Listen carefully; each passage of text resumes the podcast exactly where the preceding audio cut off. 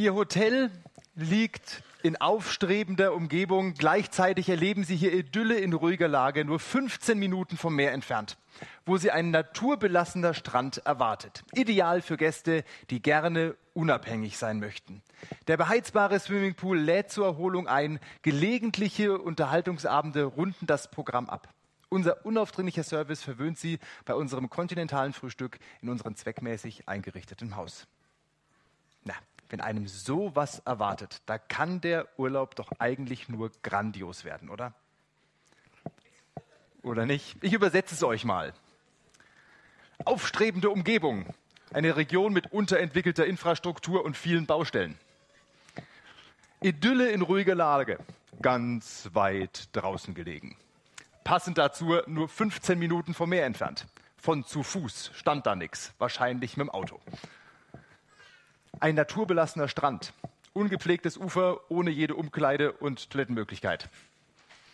Für Gäste, die gerne unabhängig sein wollen, hier gibt es nichts. Keine Einkaufsmöglichkeiten, keine Auswahl an Restaurants, kein touristisches Angebot, keine gute Verkehrsanbindung. Ein beheizbarer Swimmingpool. Er mag beheizbar sein, aber ob er beheizt ist, gucken wir mal. Gelegentliches unter, gelegentliche Unterhaltungsabende schlechte Animateure oder Disco aus der Konserve in unregelmäßigen Abständen. Unaufdringlicher Service, unaufmerksame Kellner, schlecht ausgebildete Personal, kaum weiterer Service. Ein kontinentales Frühstück. Mini-Version aus Brot, Butter, Marmelade, Kaffee und Tee. Zweckmäßig eingerichtetes Haus, eine Minimalausstattung ohne Komfort.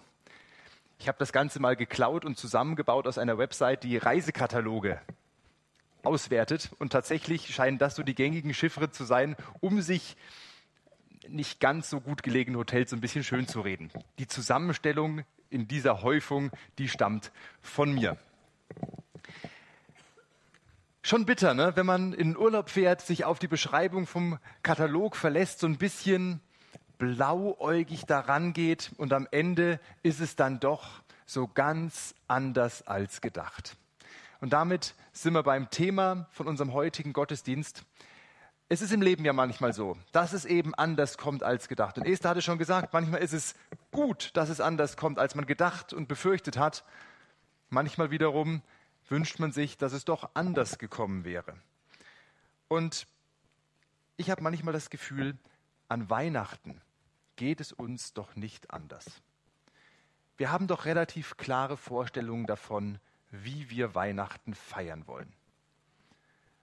Manchmal so ein bisschen kitschig, romantisch, so wie aus dem Bilderbuch. Am besten minus fünf Grad, geschlossene Schneedecke, aber freie Straßen natürlich. Ja, ein schöner festlicher Gottesdienst, ein hervorragendes Essen, das man am besten nicht vorbereiten muss tolle Stimmung, harmonisch, friedvoll, wohlerzogene Kinder, eine gut, gute Gespräche unter den Erwachsenen. Ha.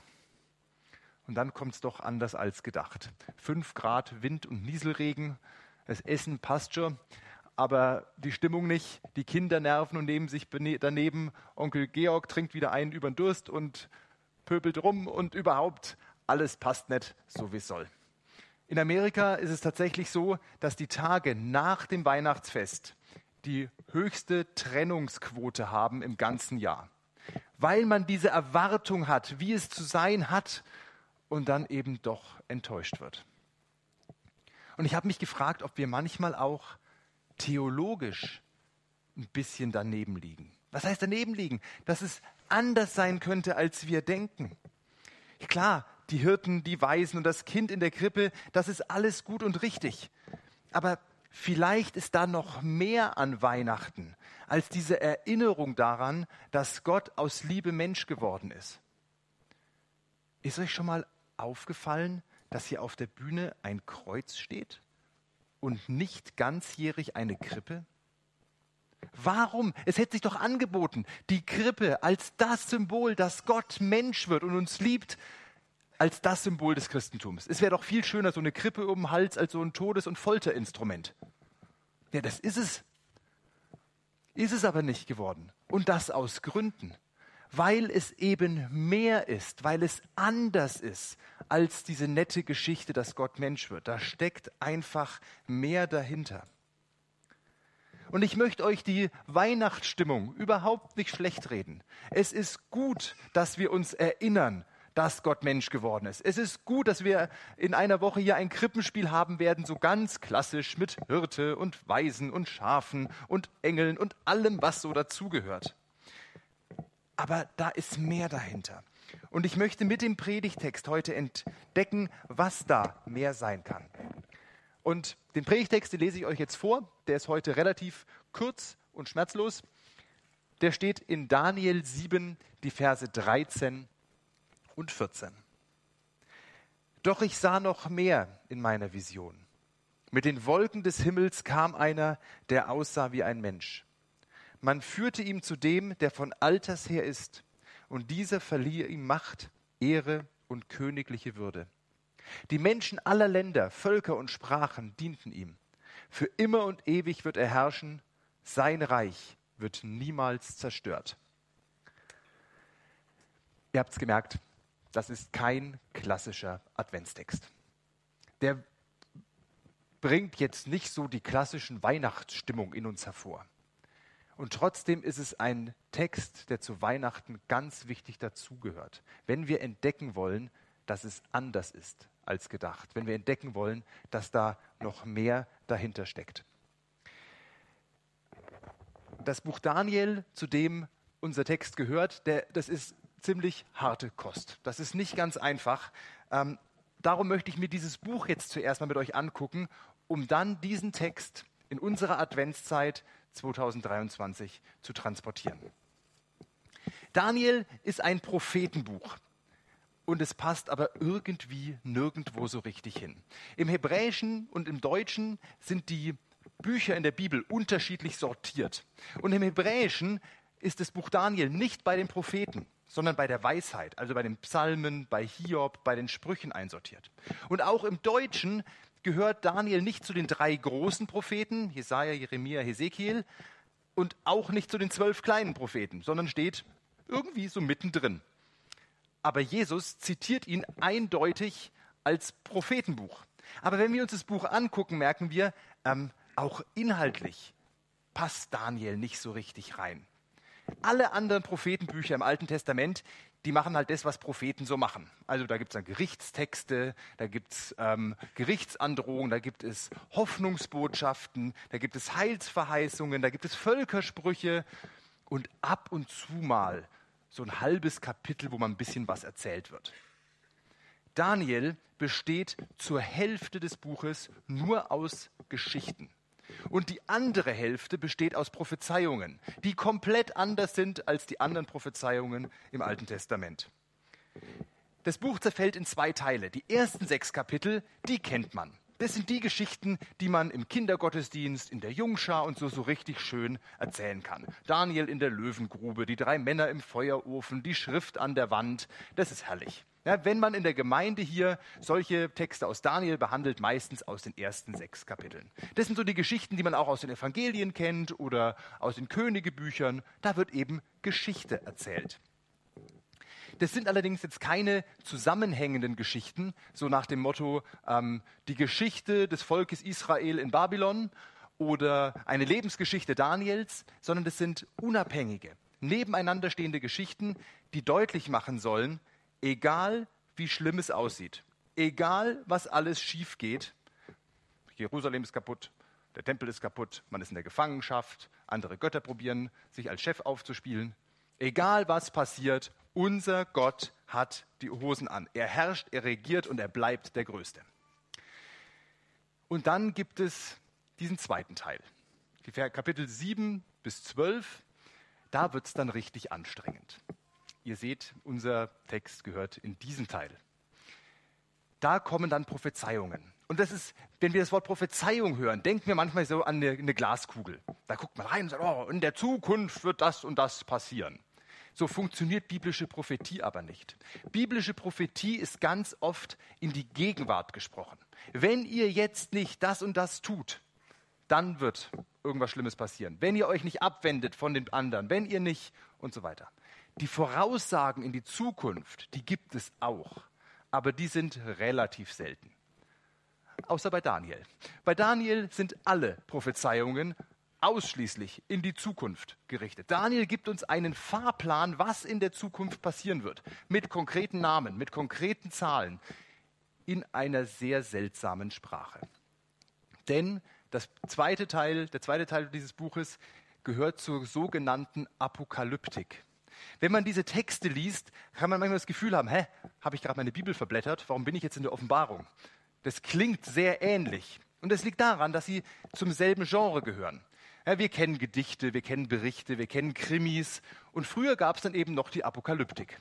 Und die Leute, die das gelesen haben, die wussten genau, wie man das zu verstehen hat. Die kannten die Sprache, die kannten die Bilder, die kannten die Chiffre. Wir kennen das nicht mehr. Und das macht es manchmal etwas mühsam, mit diesen Texten umzugehen. Zusammenfassen könnte man diese Botschaft, es ist Trost und es ist der Aufruf zur Buße, dass Gott die volle Kontrolle hat und er wird die Zukunft gestalten. Unser ganzes Kapitel, wo unser Predigtext drin ist, ist ein Vorher eine Vorhersage über das Ende der Welt. Wenn ihr dieses Kapitel mal lest, werden wir in einen Thronsaal versetzt. Und da sind ganz seltsame Dinge. Da sind irgendwelche mächtigen Tiere und Hörner mit Augen und wieder wie in der Offenbarung. Und dann ist da einer, der von Alters her war und ein Menschensohn kommt in Wolken vom Himmel herab. Hui, richtig spannend, richtig anstrengend. Und dieser Text ist eine Vorhersage der Weihnachtsgeschichte. Dass da einer kommt, aber nicht als kleines, hilfloses Kind, sondern wir überspringen sozusagen diese Phase und steigen da ein, dass dieses kleine Kind irgendwann wiederkommen wird. Dass er kommen wird als Richter. Darum sind wir in einem Gerichtssaal. Und damit merken wir, oh, da liegt noch viel mehr in Weihnachten drin, als wir gedacht haben. Und wir gucken uns jetzt mal an, was das für uns konkret bedeutet. Ich bin nicht so wirklich der Weihnachtstyp, muss ich ehrlich sagen. Ich sehe mich eher so als Weihnachtsrebell. Mich nervt es immer so ein bisschen, das ganze Getue um Weihnachten herum. Ich bräuchte das alles nicht. Ich von mir aus, also natürlich brauche ich das, dass man sich daran erinnert, dass Gott, dass Gott Mensch wird. Das ist alles gut damit. Aber so gesellschaftlich bräuchte ich das nicht. Ich brauche keinen Adventskranz, ich brauche keinen Adventskalender, ich brauche keinen Weihnachtsbaum. Darum haben wir auch keinen Weihnachtsbaum mehr in der Familie, sondern einen Weihnachtsleiter. Mann, sind wir Rebellen aber dann merke ich so ein bisschen schon, weil, also Weihnachtssachen schon im August, das geht ja wohl überhaupt nicht, ne? Und Lebkuchen esse ich erst ab dem ersten Advent. Moment mal, wenn mir Weihnachten egal ist. Naja, also so ein bisschen zumindest. Und ich muss euch ehrlich sagen, auch gemeintlich finde ich Weihnachten anstrengend. Schon im Juli musst du dir was übers Krippenspiel überlegen dann hast du nur eine sehr begrenzte Auswahl an Texten. Und es ist irgendwie immer das Gleiche, was man sagt. Was soll man denn jetzt schon wieder predigen? Muss das denn alles sein? Und an unserem Text merke ich, wie sehr ich Weihnachten reduziere, wie sehr ich Weihnachten einenge, gesellschaftlich, aber auch gemeintlich. Dass da doch eigentlich viel mehr ist, dass es doch anders ist, als ich gedacht habe. Und ich habe es gerade schon gesagt, ich will euch Weihnachten gar nicht schlecht reden. Genießt eure Lebkuchen, euren Glühwein, euren warmen Kakao. Genießt die Plätzchen, von mir aus auch den Weihnachtsbaum. Genießt die Geschenke, genießt diese Stimmung. Lasst uns daran freuen, dass wir einen Gott haben, der klein geworden ist und Mensch für uns geworden ist. Das wird super nächste Woche hier im Gottesdienst. Und das können wir bis dahin genießen. Aber wir sollten nicht vergessen, dass da mehr ist. Und daran möchte ich uns heute mit unserem Text hier erinnern. Wir müssen diesen Blick hinter Weihnachten werfen. Es geht nicht nur um dieses Baby in der Krippe, sondern es geht um den Menschensohn. Wir haben hier in unserem Text keine schicke Krippenszene, sondern einen Gerichtssaal. Und da unser Text so schön kurz ist, kann ich uns hier nochmal vorlesen, um ihn uns nochmal vor Augen zu führen. Also denkt dran, von dem wir gerade lesen jetzt gleich, das ist der, den wir nächste Woche in der Krippe sehen. Doch ich sah noch mehr in meiner Version. Mit den Wolken des Himmels kam einer, der aussah wie ein Mensch. Man führte ihn zu dem, der von Alters her ist. Und dieser verlieh ihm Macht, Ehre und königliche Würde. Die Menschen aller Länder, Völker und Sprachen dienten ihm. Für immer und ewig wird er herrschen. Sein Reich wird niemals zerstört. Hier wird dieses Kind beschrieben, das wir aus der Weihnachtsgeschichte kennen. Und wir lernen drei Sachen an ihm kennen. Das eine ist, er wird wiederkommen. Der, der aussieht wie ein Mensch, wörtlich steht da Menschensohn. Und Menschensohn, jeder, der das Neue Testament schon ein paar Mal gelesen hat, da klingelt's. Das ist nämlich das Wort, mit dem sich Jesus selber beschreibt. Und alle Ausleger sind sich einig, hier an dieser Stelle bei Daniel ist der Messias gemeint. Der Messias, der wiederkommen wird. Das zweite Kommen, nicht das erste Mal, wenn er als Baby kommt, sondern dann auf diese ganz andere Art und Weise. Und auch hier klingelt es bei Leuten, die das Neue Testament kennen.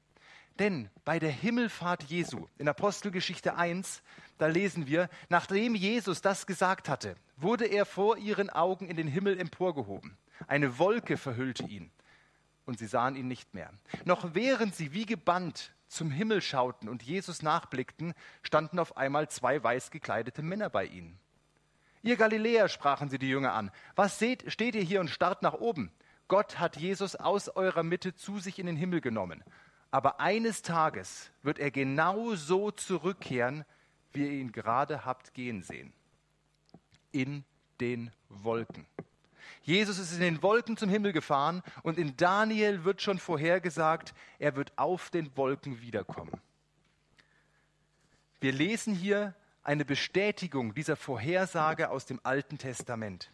Und diese Wiederkunft wird aus einem bestimmten Zweck geschehen. Jesus kommt nicht aus Jux und Dollerei wieder, sondern mit einem Ziel. Und das Ziel gibt uns diese Szene vor, diese Gerichtsszene. Er wird kommen als unser Richter. Auch das finden wir im Neuen Testament, in Apostelgeschichte 10. Er kommt und wird die Lebenden und die Toten richten. Und wir merken, dieser Text aus Daniel, der hat Konsequenzen für unser Leben, die wir uns jetzt im Folgenden noch angucken werden. Das Zweite, was wir lernen, diesem Menschensohn wird Macht verliehen. Und das verwundert ein bisschen, weil der Gott, den das Alte und das Neue Testament beschreibt, ist vor allem zwei Dinge. Er ist heilig und er ist eifersüchtig. Gott duldet keine anderen Götter neben ihm. Seien es irgendwelche Götzen, noch irgendwas in deinem Leben. Er will die Nummer eins der Menschen sein. Er will die Nummer eins des Volkes Israel sein. Er will die Nummer eins von uns heute sein. Und nichts und niemand darf ihm diese Stellung madig machen. Und hier in unserem Text verleiht Gott diesem Menschensohn Attribute, die nur Gott zukommen. Macht, Ehre und Würde. Was wir hier erleben, ist eine, in der Antike ganz klassische Sache. Gott intronisiert Jesus. Er zeigt, dieser Menschensohn ist auf einer Ebene mit mir. Wir lesen hier einen alttestamentlichen Beleg dafür, dass Jesus tatsächlich Gott ist. Nicht wie Gott, nicht irgendein Diener Gottes, kein Engelswesen, weil all das hätte nicht diese Ebene von Gott bekommen. Nur weil er wirklich Gott ist, bekommt er diese Macht und diese Würde verliehen. Dieses süße Kind in der Krippe, was wir bestaunen und bewundern, ist Gott selbst, der Herr der Welt. Und ich glaube, darum ist die Reaktion von Thomas nach der Auferstehung als er kapiert, wer dieser Jesus ist, die einzig angemessene, mein Herr und mein Gott. Und auf dieses Jesuskind, auf diesen Menschensohn, kannst du nur mit zwei Arten reagieren. Entweder du kniest nieder und betest ihn an, oder du lehnst ihn ab. Eine neutrale Stellung zu diesem Jesus kann es nicht geben, weil er selbst Gott ist und weil er Macht, Ehre und Anbetung würdig ist. Und die dritte Konsequenz, die wir hier lernen, ist, er wird für immer und ewig herrschen. Das kann ich sehr kurz machen, weil das ist nur eine logische Folge aus den ersten beiden Sachen. Wenn Jesus wiederkommt und die Welt richtet, dann tut er das nicht, um sich danach an den Spielfeld ranzusetzen und zuzugucken, wie so alles weiterläuft. Nee, er will mitspielen. Und zwar als Kapitän. Jesus wird herrschen. Und zwar richtig, in alle Ewigkeit. Das heißt, dass Jesus wiederkommt und dich richtet, hat Auswirkungen auf deine Ewigkeit, weil er dann herrschen wird und deine Stellung zu Jesus, die bestimmt, wo du dann stehen wirst. So, ihr seht, Weihnachten ist so viel mehr als gedacht. Es ist so anders, als wir gedacht haben. Und wenn wir Weihnachten so beschneiden, wie wir es manchmal tun, wenn wir es reduzieren, dann wird es unglaublich gefährlich für uns. Warum? Das gucken wir jetzt zum Abschluss im letzten Punkt nochmal. Ich habe jetzt in der Predigt hier was getan, was, ich, was gefährlich ist. Ich habe mir sehr viel Zeit für Theorie genommen. Ich habe euch das mit Daniel lang und ausführlich erklärt. Ich habe den Text nochmal erläutert und keine netten Geschichtchen, keine Beispiele. Und das sind die Momente, wo mir die Zuhörer öfter mal so wegdämmern. Glaubt nicht, ich merke das nicht von hier vorne. Und ich habe wirklich überlegt, ob ich das mache, ob ich so viel Zeit darauf verwende, aber ich finde das wichtig heute. Weil, wenn wir das nicht kapieren und wirklich nachvollziehen können, dann verblasst das, was jetzt kommt. Und auch hier habe ich noch mal länger überlegt, wie ziehe ich das jetzt auf? Und ich bin jetzt mal mutig, verzeiht mir ein paar offene Worte. Ich möchte euch einen Check-up zumuten. Wie steht's mit dir und Weihnachten? Wie steht's mit dir und diesem Kind in der Krippe? Es läuft gerade unser Glaubensgrundkurs hier in der Gemeinde. Dienstag ist der, die letzte Einheit und wir gucken da immer einen Film. Und in diesem Film versucht der Herr Weber in den Himmel zu kommen. Manche erinnern sich vielleicht, wir haben das hier nämlich schon mal als äh, Theaterstück gesehen. Und der Herr Weber probiert in den Himmel zu kommen. Und er schafft es nicht. Es reicht nicht. Und sagt, aber, aber ich war doch kein so böser Mensch. Und dann sagt die Dame im Vorzimmer zum Himmel folgenden Satz. Aber Herr Weber, Sie haben doch dem Leben und Sterben Jesu in ihrem Leben doch eigentlich keine Bedeutung zugemessen, oder? Das Leben und Sterben Jesu hat doch eigentlich keine Rolle in deinem Leben gespielt.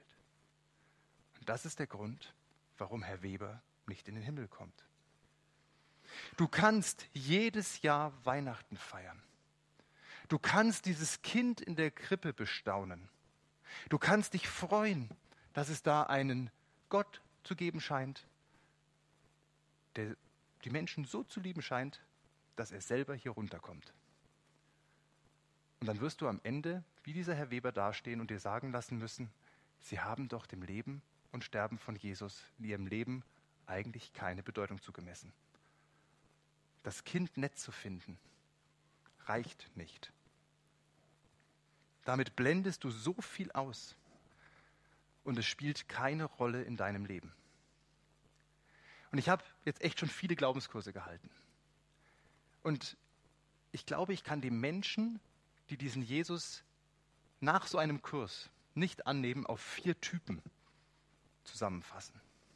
Da ist zuerst dieser Ich habe doch keine Zeit-Typ.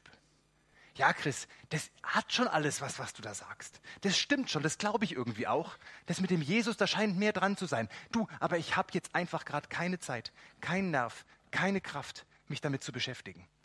Mache ich wann anders? Wann ist das wann anders? Was ist, wenn dieser richtige Zeitpunkt nie kommt? Was, wenn es irgendwann zu spät ist? Das zweite ist der Ich will das aber nicht Typ. Den finde ich fast am bittersten. Das sind die, die sagen, jupp, habe ich alles verstanden. Ich habe kapiert, dass dieser Jesus einen Anspruch an mein Leben hat. Aber ich will das nicht. Ich will diesen Jesus nicht Herr sein lassen. Ich will die Verfügungsgewalt über mein Leben nicht abgeben. Ich kann das verstehen. Aber wenn dieser Menschensohn wiederkommt, der dritte ist der, der wird schon nicht so schlimm sein, Typ. Ja, das sind die, die sagen, ja, Sünde, das ist ja eigentlich nur so was wie dieses eine Stück Sahnetorte zu viel. Diese eine schlechte Tat, das kann doch eigentlich nicht so schlimm sein. Gott wird schon ein Auge zudrücken. Aber die Bibel sagt, der Sünde Sold ist der Tod. Anders übersetzt, die Sünde hat ihren Preis. Und dieser Preis muss bezahlt werden. Entweder von dir oder von Gott. Und der vierte Typ ist, aber ich glaub doch Typ. Getauft, konfirmiert, zu besonderen Anlässen gehen wir auch in die Kirche, finden das alles ganz nett und ganz gut. Und man muss es doch auch nicht so übertreiben mit diesem Glauben, oder? Ich finde, so ein bisschen reicht das doch. Genauso, ich finde den FC Bayern gut und wäre dann vielleicht noch Mitglied beim FC Bayern, ist in Ordnung. Und so kann ich doch auch mit diesem Jesus das machen. Ja, aber was, wenn dieses Kind als Menschensohn irgendwann wiederkommt und du merkst, dass das vielleicht doch wichtig war, wichtiger war als der FC Bayern? Und vielleicht fühlst du dich jetzt ertappt. Egal ob hier im Saal oder vor den Bildschirmen und merkst, oh, ich habe Weihnachten tatsächlich reduziert und klein gemacht, dann ist das überhaupt nicht schlimm. Im Gegenteil, dann ist das eine riesige Chance, die du hast. Dann lade ich dich ein, dieses Kind in der Krippe neu kennenzulernen. Denn das Großartige ist, dieses Kind in der Krippe, dieser Jesus, will Gemeinschaft mit dir haben, will eine Beziehung zu dir haben. Und ich lade dich ein, das zu entdecken, wie das geht. Jesus will Gemeinschaft mit mir haben, ja, ich sehe den aber nicht. Wie funktioniert das denn? Finde das heraus. Sprich uns an, schreib uns eine E-Mail, nimm an dem Glaubensgrundkurs teil, nutze das Weihnachtsfest, um zu kapieren, um herauszufinden, was dieses Kind in der Krippe mit diesem Menschensohn zu tun hat, der wiederkommt. Dass diese Sache so viel mehr ist als Stall, Stern und Geschenke. Die meisten Leute, die jetzt hier sitzen, die wissen das schon. Aber ich möchte dich trotzdem fragen, womit rechnest du?